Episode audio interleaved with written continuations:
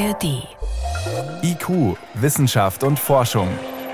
Wir wollen es wissen.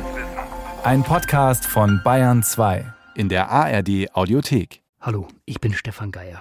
Es ist ja oft gar nicht mehr so leicht, die Fakten von den Fakes zu unterscheiden, gerade wenn es um bewusst falsche Informationen im Internet geht. Erinnern wir uns an die Corona-Zeit. Da ist vor allem online heftigst gestritten worden, was sind jetzt die Tatsachen und was nicht und was ist schon wieder überholt. Und so gibt es bei allen großen Themen auch immer Verschwörungstheorien und Menschen, die anzweifeln oder leugnen, was wissenschaftlich längst als gesichert gilt. Corona oder der menschengemachte Klimawandel sind nur zwei Beispiele. Das ist aber offenbar nicht nur ein Phänomen der Zeit, es hat ähnliche Strömungen schon viel früher gegeben, zum Beispiel bei HIV, also dem Virus, das die Krankheit AIDS auslöst. Da ist jahrzehntelang geforscht worden, intensiv zum HIV-Virus. Da gibt es viele Erkenntnisse, die es heute erlauben, dass man an AIDS nicht mehr zwangsweise sterben muss. Und trotzdem, es gibt Menschen, die sagen, AIDS gibt es nicht.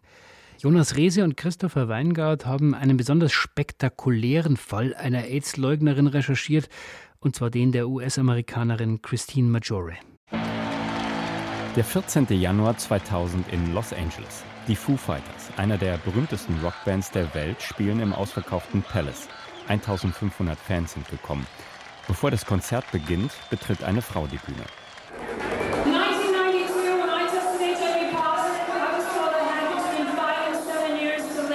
1992, als ich positiv auf HIV getestet wurde, sagte man mir, dass ich noch fünf bis sieben Jahre zu leben hätte. Acht Jahre später bin ich immer noch kerngesund. Und das ohne AIDS-Medizin. Die Frau heißt Christine Majore. Das Konzert ist ein Benefizkonzert für ihre Organisation Alive and Well, AIDS Alternatives. Majore glaubt nicht an AIDS. Sie ist davon überzeugt, HIV, das Virus, das die Immunschwäche auslöst, sei harmlos und AIDS eine Erfindung von Regierung und Pharmaindustrie. Die Foo Fighters um Sänger Dave Grohl unterstützen das. Ich glaube, dass den meisten Leuten Angst vor AIDS gemacht wurde. Ihnen wurde dieser Gedanke eingetrichtert, dass AIDS ein Todesurteil ist. Christine Majore ist eine AIDS-Leugnerin. Die Aufnahmen stammen aus dem Film The Other Side of AIDS ihres Mannes Robin Scoville. Auf dem Konzert verteilen Helfer Majoris Buch What if everything you thought you knew about AIDS was wrong? Was, wenn alles, was du über AIDS zu wissen glaubst, falsch wäre? Darin stehen Sätze wie Seit 1984 wurden mehr als 100.000 Paper über HIV veröffentlicht. Kein einziges davon ist in der Lage zu beweisen, dass HIV AIDS verursachen kann. Das ist natürlich falsch. Anfang der 2000er ist längst klar bewiesen, das HI-Virus greift die T-Helferzellen des Immunsystems an und löst so die AIDS-Symptome aus. Harmlose Infektionen können dann zum Tod führen, weil der Körper sie nicht mehr bekämpfen kann. Heute gibt es Medikamente, die diesen Prozess aufhalten. Als Majore ihre Diagnose HIV-positiv bekommt, ist das noch nicht so. Da kommt eine Infektion wirklich noch einem Todesurteil gleich. Zu dem Zeitpunkt ist Majori 36 Jahre alt und eine erfolgreiche Modeunternehmerin. Ich dachte, mein Leben wäre vorbei.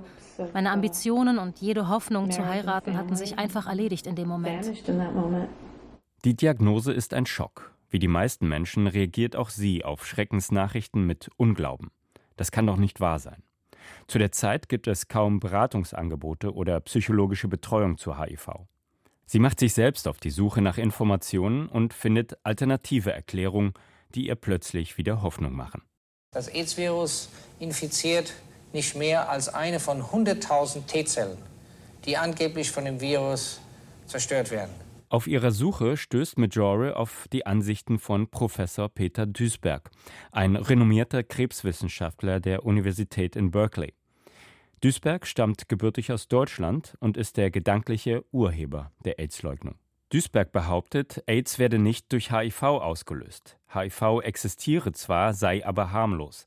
Stattdessen sei AIDS nur ein Begriff, eine Erfindung, um 29 bereits bekannte Krankheiten zusammenzufassen.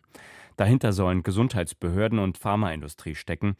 Sie erhielten Geld und Macht, um eine Krankheit zu bekämpfen, die es eigentlich gar nicht gäbe. Die vielen Toten seien laut Duisberg auf andere Gründe zurückzuführen. Das ist, wie man hier sagt, politically not correct. Weil nicht gerne davon redet, dass Homosexuelle wahrscheinlich durch ihr Verhalten, durch ihre Drogenbenutzung selbst verantwortlich sind für AIDS, statt an einer Infektionskrankheit zu leiden.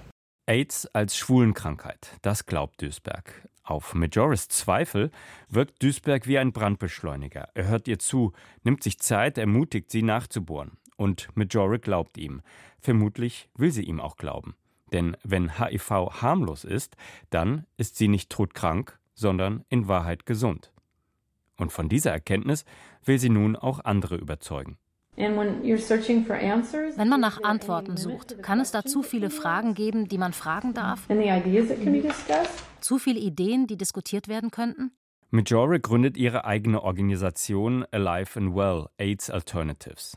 Sie tourt durchs Land, hält Vorträge, schreibt ihr Buch und baut ein ganzes Netzwerk an Zweiflerseiten im Internet auf. Irgendwann stehen die AIDS-Leugner-Seiten bei der Google-Suche gleichberechtigt neben denen renommierter Forschungseinrichtungen.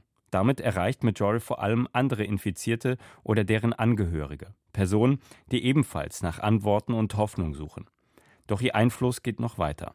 Denn schließlich wird der Präsident des Landes auf sie aufmerksam, in dem die AIDS-Pandemie am heftigsten wütet, Südafrika.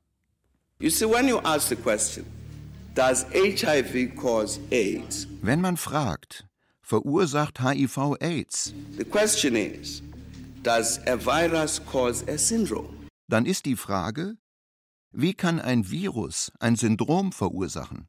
Thabo Mbeki war von 1999 bis 2008 Präsident in Südafrika. Bei seinem Amtsantritt ist bereits jeder zehnte Südafrikaner HIV-positiv. Das liegt vor allem daran, dass AIDS-Medikamente in den späten 90er Jahren unbezahlbar sind und die Unternehmen sich weigern, die Patente freizugeben. Wie Majore ist also auch Mbeki in einer hoffnungslosen Situation, als er auf die Leugner stößt. Und wie Majore glaubt er ihnen. Mbeki lässt sich überzeugen, HIV sei nicht in der Lage, AIDS auszulösen. Die Pandemie existiere gar nicht. Der Grund für die zahlreichen Todesopfer sei Unterernährung.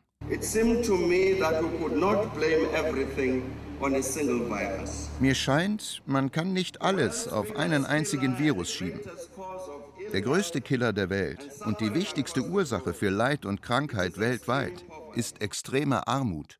Eine Harvard-Studie aus dem Jahr 2008 hat errechnet, dass in Südafrika aufgrund der fatalen Politik unter Mbeki bis zu einer Million Menschen gestorben sind, die hätten gerettet werden können. Daran hat auch Majore einen Anteil. Seth Kalichman von der University of Connecticut forscht seit langem auf dem Gebiet der Leugnung. Für ihn ist Majore auch eine tragische Figur. Ich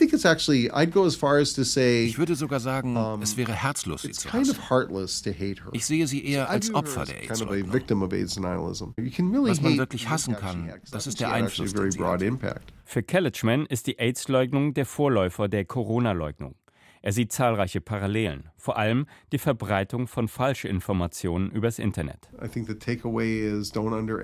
es um schlimme Dinge geht, sollte man nicht unterschätzen, welches Potenzial alternative Erklärungen entfalten können. Auch als wirksame HIV-Therapien auf dem Markt sind, verweigert Majori diese einzunehmen. Zu groß ist ihr Misstrauen in die Pharmaindustrie. Majori wird dann selbst von der Krankheit eingeholt. Ihre Tochter Eliza Jane infiziert sich mit HIV und stirbt 2005 im Alter von drei Jahren.